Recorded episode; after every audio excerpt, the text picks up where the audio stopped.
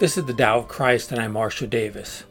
In this podcast, I explore the mystical roots of Christianity, which Jesus called the Kingdom of God, which church historian Evelyn Underhill called the Unitive Life, and which Richard Rohr calls the Universal Christ, and which I refer to as Christian non duality, unitive awareness, or union with God. This is the Tao of Christ.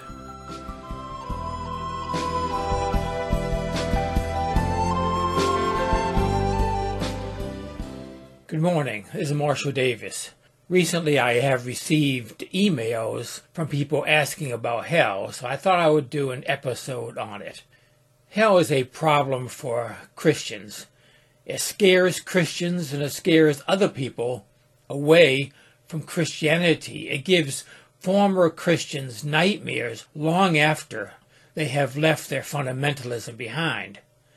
There's a part of them that continues to think what if they're right?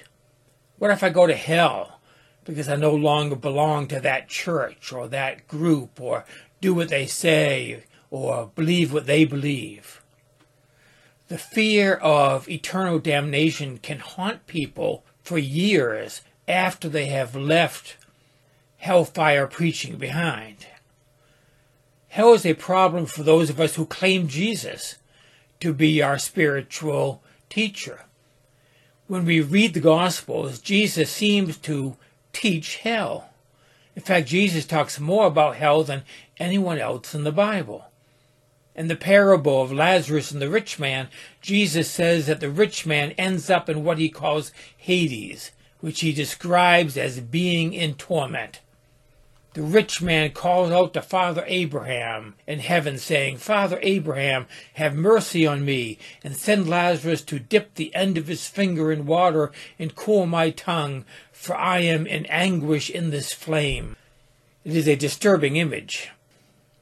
In his parable of the sheep and the goats, the Son of Man divides humankind into two groups, one of which he sends into eternal punishment, saying, Depart from me, you cursed, into the eternal fire prepared for the devil and his angels.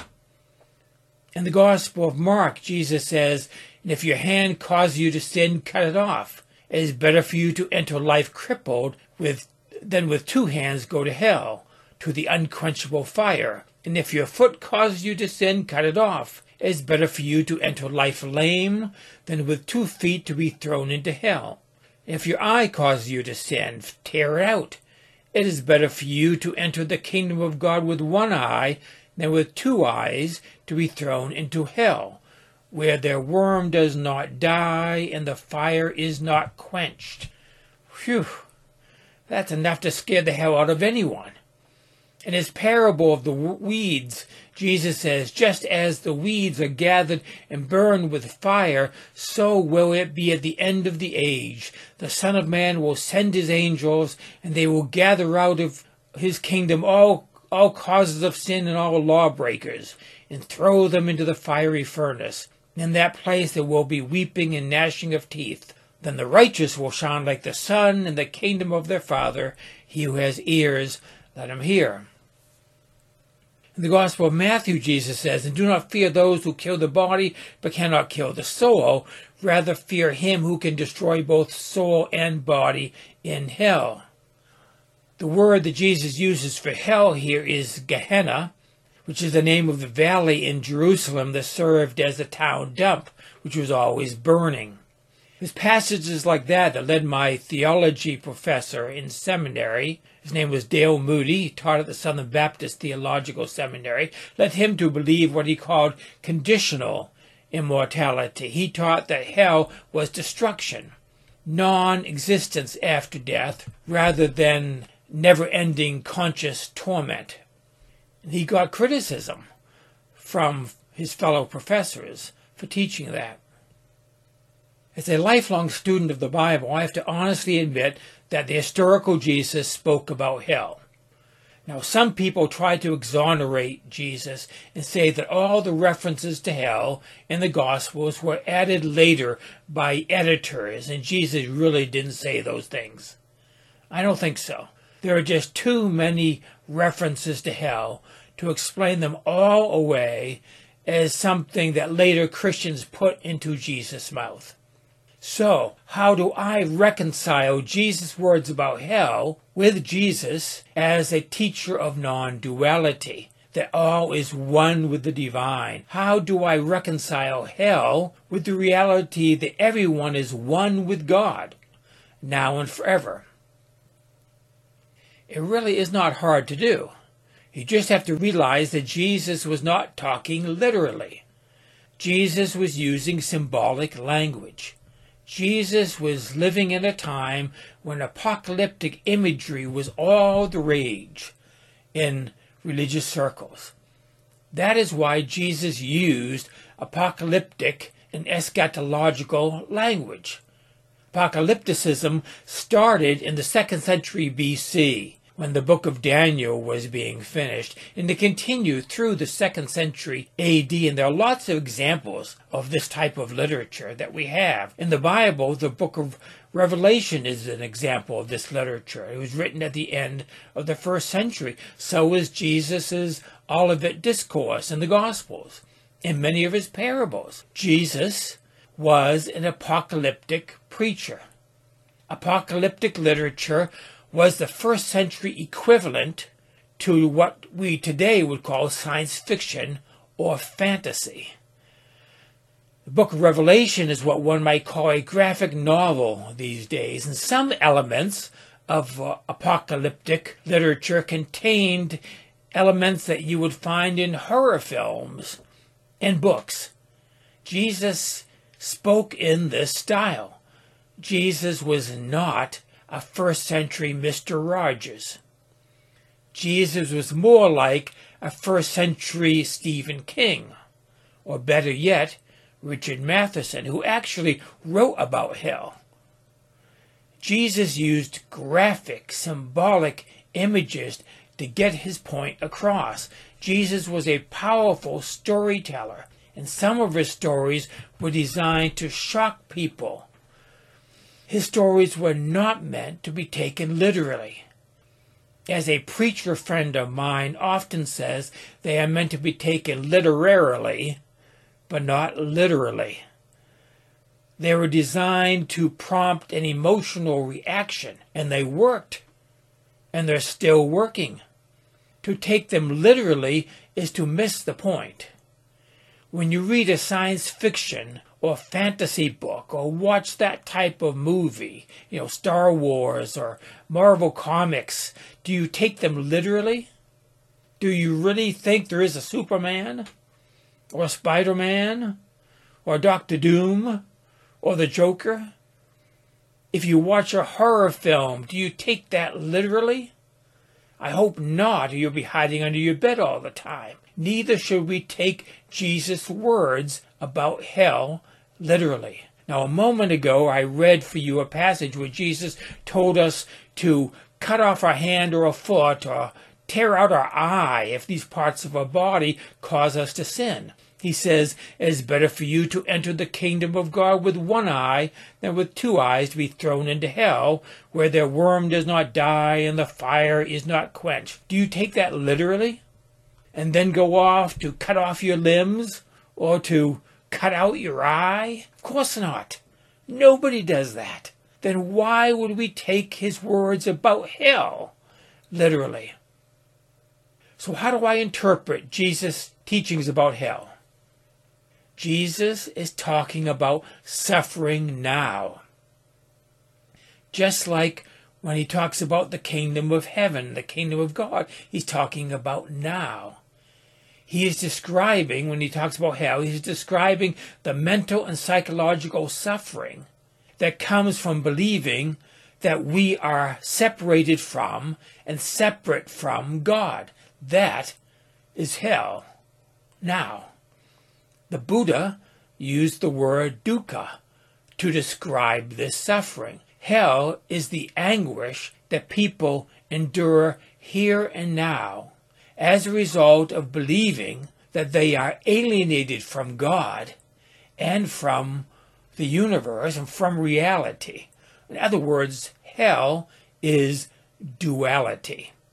Salvation is liberation from duality. from suffering here and now. Salvation is unitive awareness, non duality. Hell is not a fate that awaits unfortunate souls after death. There's no such thing as an individual soul or spirit or self. We are not separate personal entities that are released from the physical body at death. Such an individual self is an illusion created by our brains. So if this personal self is not real, how can it be tormented for all eternity in everlasting fire? It can't. But it suffers now. Interpreting Jesus' teaching as a literal place of everlasting torture condoned by God is pathological, in my opinion. It is toxic religion.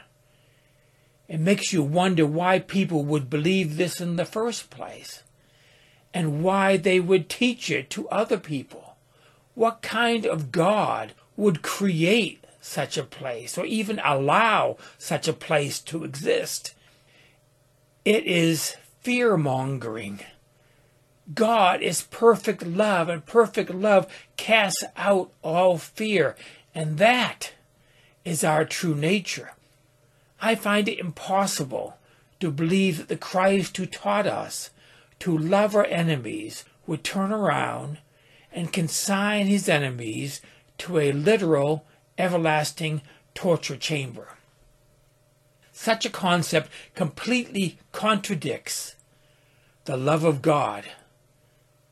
I consider the traditional Christian concept of hell to be theological terrorism. Fundamentalists and literalists who preach it are terrorizing people. Their churches, you could say, are hell on earth. The only purpose for such an interpretation is to strike terror into the hearts of people in order to psychologically manipulate them to submit to religious authority out of fear teaching that a loving God could literally torture people forever or even uh, allow that to happen is spiritual and psychological abuse, especially when it is taught to children. Many Christians justify eternal punishment in hell, saying that God has to do it because God is just and holy as well as good and loving. Divine justice and holiness demand eternal punishment for sin, according to this view. That's like a wife justifying being abused by her husband, saying, Oh, yes, he has threatened to torture me, but he is really a good man. And yes, he does keep our disobedient children locked in the basement and tortures them for not worshiping and adoring him as they should, but that's only right. He is a good and just Father. That is sick.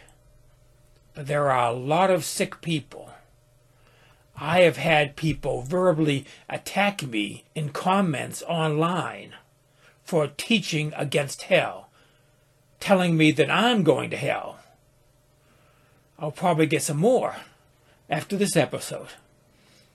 God is not an abusive Heavenly Father.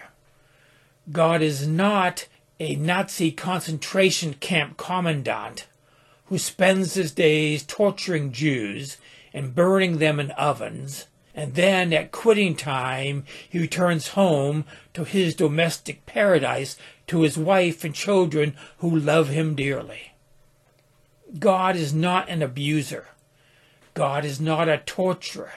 He does not maintain an eternal torture chamber in the basement of the universe for those who will not worship and adore him. God is perfect love. That divine love is our true nature.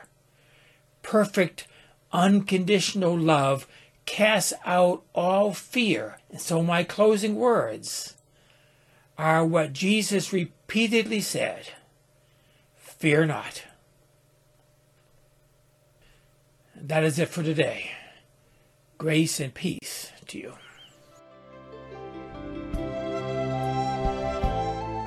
That is the Tao of Christ for today. Thank you for listening. You can access other episodes of this podcast at thedaoofchrist.com. You can also find these podcasts in video format at my YouTube channel at christiannonduality.net. My blog Spiritual Reflections can be found at marshalldavis.us. There you will also find a link to my books and my email address. Join me next time for another episode of The Tao of Christ.